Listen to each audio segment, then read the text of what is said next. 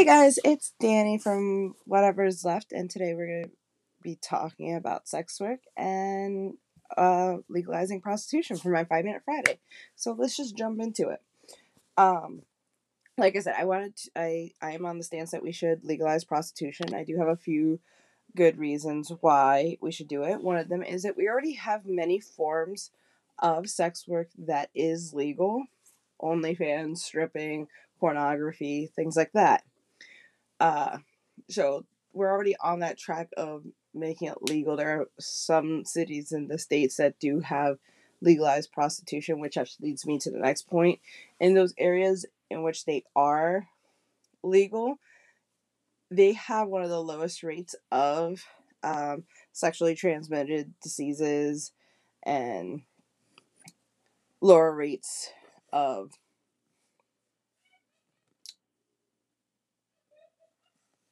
of crimes against sex workers. When we legalize pro- prostitution, we also make it easier for them to report issues.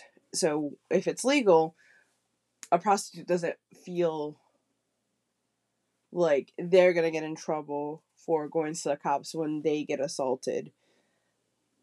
It opens up protections for them when we legalize prostitution, it's easier for them to go to a doctor and get tested and regular regularly tested so that they are safe, that they're that the person they're in contact is safe, that everyone around them is not gonna feel worried about what may or may not happen. Uh, they uh, with legalized prostitution they regularly get checked.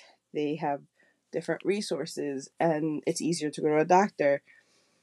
But on the flip side to that if something does happen to the per to the customer the customer is also easier to go to the cops if something happens. Like if they get robbed or if they get assaulted while pursuing the services of a sex worker, there is less stigma and less fear about going to them and thinking, oh, if I go to the cops, I'm going to get arrested for solicitation. Overall, it gives protections to everyone. Another thing is that once we legalize prostitution, it makes it easier for those individuals to be able to save and to put money back into themselves. Right now, with things like any form of sex work, a bank the bank can close down your account for any reason. They're a private business; they can do what they want, um, and any sex work, whether it's legal as in stripping, pornography, OnlyFans, or illegal like prostitutions, is all under that one umbrella to the banks as prostitution because society has a negative idea of it.